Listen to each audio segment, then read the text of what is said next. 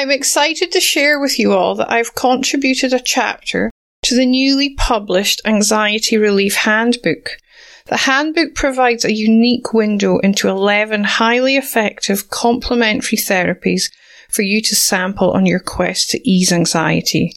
The ebook is available on my website, happynurse.com.au forward slash anxiety relief handbook. Is what you're saying to yourself kind? Would you say it to your best friend or to your colleague or to a child who needs your help? You know, we've got to speak to ourselves with the same compassion that we speak to our loved ones, our friends, our families, our patients. We can be so hard on ourselves, and it's usually because this inner critic has got a very strong voice and a very strong opinion.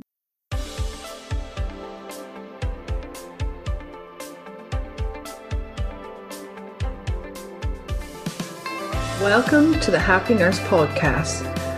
Nurses are the backbone of healthcare, always there to care for strangers as if they were one of their own, often forsaking special moments with their own family in order to ensure another's loved one is being cared for. As nurses, self care is essential. I am Elaina Mullery, nurse educator and self care mentor for nurses. I'm an RN with 20 years of clinical experience. I have first hand experience of stress and burnout.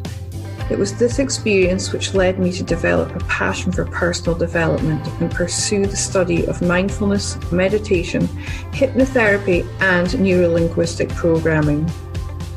Each episode, I will be promoting self care strategies to those who always care for others. I have broken self care down into five aspects mental, emotional, physical, spiritual, and indulgence to make it easy to ensure all your self care needs are being met. Each episode, I will interview nurses and self care gurus from around the world to help you with each aspect of your self care. Welcome to the Happy Nurse Podcast with Elaina Mullery. Hi, everyone, it's Elaina here. This week, I have decided to do a solo episode. I thought I would break down my five aspects of self care for you and explain how it came to fruition. Self care gets associated with trips to the day spa, long walks on the beach, bubble baths, but there's so much more to self care than just this. These are important aspects, and it's really important that we do take these indulgent actions and really look after and nurture ourselves. But I recognize that a lot of people were just focusing that solely as their self care. So when I was planning for my workshops that I delivered last year across the country, I, I sat down and I had a good think about how I could make it easier for everyone to ensure that all their self care needs were being addressed. And that's where this model came about. So I've broken it down into five aspects. These are the mental, emotional, physical, spiritual, and indulgent aspects of ourselves. So I'm going to, in this episode, just walk you through them all and give you some hints and tips for each aspect so you can include them in your daily self care plan. So let's get started with the mental aspect. And the main thing I talk about in this mental aspect when I'm doing these kind of rapid fire sessions with people is the inner critic. We've all got one. It's the voice in our heads that we hear most. It's with us from the day we're born and it'll be with us until the day we die. And it's making this inner critic become a friend rather than a foe. We need to give it space to be heard because it's there to keep us safe, but it is also there at times when we don't need it to keep us safe and it holds us back and stops us from doing things. It's that almost like the devil on your shoulder saying, Who do you think you are? Why can you do that? It keeps us playing small. If I had listened to this inner critic, I probably wouldn't be sitting here recording this podcast today. But through a lot of training, I have managed to recognize when it's kicking in. And I now try to reframe what it's saying into a more positive thought form or thought process, if you like, to encourage me and support me in my ideas and my ambitions. We can all do this. It's just a matter of really sitting down and listening to it and recognizing when this inner critic is starting to raise its head and hold you back from living your best life. So I always say if your inner critic isn't being helpful, it's not worth listening to. And when I was doing my mindfulness training, I came across this acronym think. I don't know who to credit it to. I've had i've googled it. I i can't find who actually made this up but whoever it is that did it kudos to you because i think it's awesome and i use it all the time. So the acronym think. So is what your inner critic saying true? Is it helpful? Is it inspiring? Is it necessary? And is it kind? So let's look at each of these ones individually. So is it true? Is it saying you're not good enough? Well, that's not true, is it? Is it saying you can't do this? Well, you can do anything you put your mind to. You know, it's it's really getting down to the nitty gritty of how much truth does this inner critic comment that's currently running, let's call it, how much does it hold? Is it true? The helpful, well, it is there to help us and it is there to get us out of tricky situations. But don't confuse helpful with fear based. Yes, it's helpful. If it's there to stop you walking out in front of a bus, then yeah, that's definitely helpful. But if it's playing this old tune of you're not good enough for that or why would they believe me, is it really helpful? Or is it just your fear rising? So that's true, that's helpful. Is it inspiring? Does it inspire you to be the best version of yourself? Does it lift you up? Is it going to bring something really good to your life? So that's where the inspiring part comes in. The necessary, again, this is where the keeping us safe aspect of the inner critic comes in. It is necessary sometimes because we need that slight sense of fear about us to keep us safe. So we don't do crazy stuff, like I said earlier, like walk out in front of a bus or stick our hand on, on a hot stove. You know, it's going to be the one they're saying, Whoa, what are you doing? But sometimes it's can be portrayed as being necessary when we're being fear based. Yeah, we're not all adrenaline junkies. We don't all want to jump out of planes. I mean, I used to, but since I became a mom, it's completely off my radar. And I think, yeah, that could be fear based, but it's also necessary. I need to remember that I am a mom and I've got two young boys and I need to be responsible for my actions. So taking calculated risk is probably better than taking big risks now. But anyway, I digress. You don't need to know about my skydiving ambitions. And is it kind? Is what you're saying to yourself kind? Would you say it to your best friend or to your colleague or to a child who needs your help? You know, we've got to speak to ourselves with the same compassion that we speak to our loved ones, our friends, our families, our patients. We can be so hard on ourselves, and it's usually because this inner critic has got a very strong voice and a very strong opinion. And we need to offer ourselves the same compassion we offer everyone else and run our inner critic through what I call the gates of think. So, is it true? Is it helpful? Is it inspiring? Is it necessary? Is it kind? And if it's none of them, then it's probably not worth listening to. And there will be a lot of repetitive thoughts with your inner critic. The more you pay attention to it, the more you'll realize they come up. Um, once you get to know the like top five or 10, it's a real game changer because you can stop it in its tracks and reframe it. And it can open up a whole new world of opportunity and possibility to you. So that's enough about the mental right now. I'll move on to the emotional aspect. So, the emotional aspect is all about being mindful of how we are acting and reacting towards um, and to people. So, what I mean by this is we don't have any control over how people are acting towards us, but we have full control over how we are reacting to them. So, let's put it into a uh, patient care perspective. We've got a patient that comes in.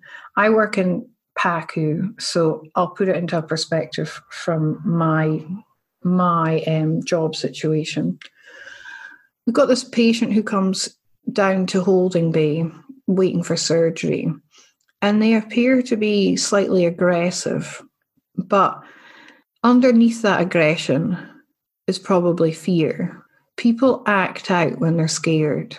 And this is what I mean by us being able to control how we respond to them.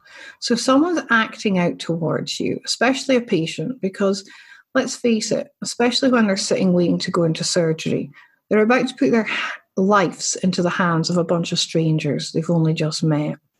They're completely vulnerable because they've been stripped of their normal clothes. They're sitting there in this weird looking gown that is open at the back and exposes them if they bend over the wrong way. They're not with any of their loved ones or their friends. They're completely on their own.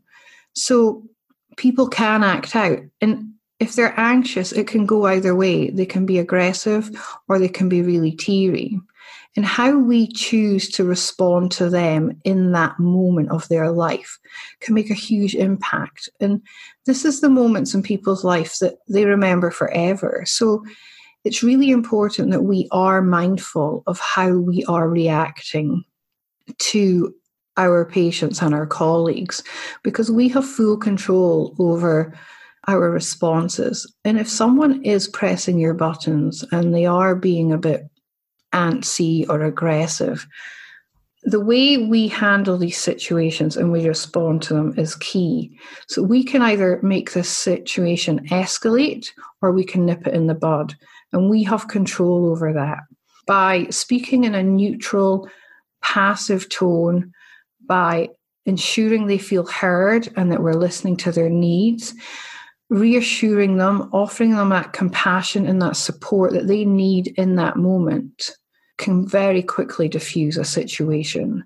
Whereas we, if we were to be reactive and get our backs up too, then the whole thing just starts to snowball. And before you know it, it's got out of hand. I think as nurses, we have an innate nature to be able to de escalate situations and to see people from a place of compassion it just seems to be something that we i don't know if we pick it up along the way or as natural empaths we do it anyway. But i think it's really important to recognize that we have the ability to do this and that our response to someone's action is key as to controlling the situation and to remaining calm. Let's move on to the physical aspect. When I speak about the physical aspect, I'm talking about getting enough sleep. Being a shift worker, sleep is so important. We work crazy hours at times 12, 14 hour days. We often do so on little or occasionally no breaks. I know what it's like. I'm out there on the floor too. We need to ensure that we're getting enough sleep and we're getting enough rest and we're getting enough downtime. I mean, I'm a single mom as well as a nurse, so I know what the pressures are like when you come home. You leave work and you come home to your other full time job of being a mum. And it can take its toll if we're not getting that regular downtime that we need. So, yeah, ensuring that you're getting enough sleep for you. I mean, we all need different amounts of sleep. Some of us can function on as little as six hours. Others, like myself, I need a good eight to 10. I need 10 hours sleep a couple of nights a week just so that I can function properly. So, yes, sleep is very important and rest. Also, ensuring that you're eating nutritious food. Doing shifts is hard work on our bodies. And we've got such a physical job as well. We're always on our feet and running from place to place and patient to patient. So, meal prep has been a key for me when I know I've got a stretch of long shifts ahead of me. If I spend the day before, just spend a couple of hours even the day before, prepping some nice homemade nutritious meals. So I know I've got something to take with me for my lunch and something waiting on me in the fridge when I come home at night. It stops me doing that run through the drive through to get something when I've worked late and I can't be bothered cooking. I know there's something sitting there that I just need to heat up and it's much healthier than going through the drive through too.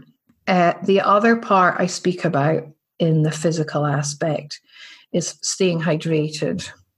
I know there's a lot of places who don't like water bottles sitting around at nurses' stations and that, but try and drink as often as you can. Even if you're running past the pantry or the staff room, grab a drink as you go. You know, just that 30 seconds to gulp down a few mouthfuls of water and keep yourself hydrated, keeps yourself performing at a high level. And the other thing I speak about in the physical aspect is um, financial responsibility. Because if our finances are in a mess, it puts extra stress on us, stress we don't need. So, by practicing some financial responsibility, that really helps to lighten our stress load. The next aspect I speak about is the spiritual aspect. So, in the spiritual aspect, it's mainly establishing a mindfulness and meditation practice. Meditation is an extension of mindfulness. Mindfulness is all about being present and aware without judgment in every moment. And meditation is just an extension of this. Because when we meditate, that's what we're aiming to do, just to be still and be present. And yet, thoughts will come and go. We're not robots, we can't stop thinking. But it's getting control of what I call the monkey mind. So we don't let those thoughts, if you imagine them as like monkeys swinging in the trees, you just let that monkey swing on past. Don't follow it, don't chase it. Just let it swing on by. And a new thought will come in. But again, just observe, be the observer. It's when we buy into these thoughts and we give them energy and we go off down rabbit warrens that's when we start losing our mindfulness when we're meditating. So, just if you're sitting quietly, let the thoughts come in, let them go out. We can't stop thinking. I teach mindfulness, well, not so much mindfulness, meditation in a rather unconventional way because I speak more about meditation as a, a doing thing rather than a sitting thing, if that makes sense. So, Guided meditation is a great way to start if you're brand new to meditation. And if you feel that that works for you, then I have an awesome one on my website that you can download um, for stress and anxiety. But the other way to meditate is to just be completely present in whatever activity you're doing. The only time I don't endorse this is when you're driving. Don't do it when you're driving. You need to be concentrating and completely aware, but you can't be zoned out. So, not driving, but you can do it when you're walking, you can do it when you're sitting on the bus, you can do it when you're washing the dishes. I do it when I'm out on my paddleboard. It's just about being completely present and completely aware of your senses and what's going on. What can you smell? What can you see? What can you hear? How does your skin feel? Is it tingly? Is it hot? Are the birds chirping? Is the sky blue or is it full of clouds? Is there moisture in the air or is it dry? Just be completely focused on the present moment and how your body is feeling in that moment. And just allow it, and thoughts will come in. Like I said, you can't stop thinking. We're all human. And if we stop thinking, that means we're dead. But don't buy into the thoughts that do come in because that's when you go down that rabbit hole and you end up five kilometers down the road and you've made a mountain out of a molehill. When you feel that thought come in, just let it come in, acknowledge it, let it go. Don't give it any energy or any substance. I'm going to do another episode just on meditation. That'll be in the coming weeks. So look out for that if you're interested to learn more. The other aspect of the spiritual aspect is gratitude. You've probably heard gratitude being kind of spoken about in the media and that a lot in the past couple of years, but gratitude is very, very grounding. And I think as nurses, we are all very grateful anyway because we see every aspect of life and what's going on in other people's lives. And it can be confronting at times, but it's also it's very humbling and makes us realize just how lucky we are and the things that we're grateful for that others don't have. So I, for years, have had a gratitude journal by my bed. And every night before I go to sleep, I'll write three things down in it from my day that I'm grateful for. It could be a lesson I've learned through a mistake I've made. It could be the warm cup of coffee I had when I got up in the morning. It's often the smile on my son's face when he comes running out of school at the end of the day to see me and the big, I call them koala hugs he gives me. He puts his arms around my neck and his legs around my waist and just squeezes me. And it's these little things, it's the simple things in life. And yeah, it's cool to be grateful for materialistic things too. And like we all need these, and they're part of our indulgent self care that I'll speak about in a minute. But it's the simple things in life as well that so many people they don't get. And I know, especially at the moment during COVID, I feel lucky to get that hug from my son because there's so many people out there who are being starved of hugs just now because of the social distancing. So that big hug from my seven year old is awesome. So, yeah, just three things every day. Some people like to do it in the morning before they put their feet out of their bed, other people like to do it at night. But if you can focus on just three little things, and when you're grateful, you can't be stressed or anxious. It's a very grounding experience. And if you just sit with that thought for a couple of minutes of gratitude and think about the things from your day that you are grateful for, you will find that your um, any anxiety that you've been experiencing will probably dissipate slightly because you're you're focused on good things rather than fearful or scary things. And the last aspect is the indulgence the bubble baths, the trips to the day spa. It's it doesn't have to be expensive things either. And I know at the moment we're we're all kind of shut down or locked down or whatever you want to call it, practicing social um, isolation or physical distancing. That's the new term, isn't it? And it's whatever brings you joy. It could be going for a walk. It could be curling up with a hot cup of tea and a book to read and losing yourself for a couple of hours. It could be a bubble bath. It's whatever lights you up and whatever you need to fill your cup up. Because if you're looking after your mental, your sorry, your mental, emotional, physical and spiritual needs, your indulgent ones will be even more pleasant because you will really allow yourself that time to really enjoy it and really experience this time just for you.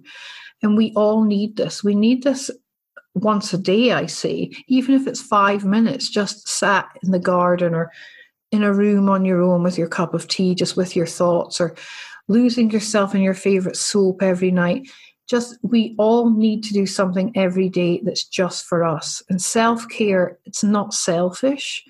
In fact it's selfish not to practice self-care because if we're practicing self-care it means we're turning up as a better version of ourselves for our families for our friends for our colleagues and for our patients. So i'm going to leave you with that thought. Self-care is not selfish and always remember to offer yourself the same compassion that you so freely give to others. Thanks for listening, everyone. Speak to you next week. Thank you for listening to the Happy Nurse podcast.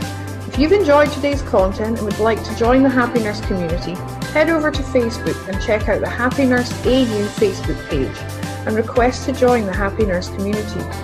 Also, check out happynurse.com.au for access to free downloads and subscription to my blog. See you soon, and in the meantime, remember to always offer yourself the same compassion that you so freely give to others.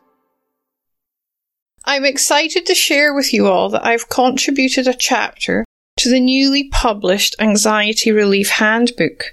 The handbook provides a unique window into 11 highly effective complementary therapies for you to sample on your quest to ease anxiety. The ebook is available on my website, happynurse.com.au forward slash anxiety relief handbook.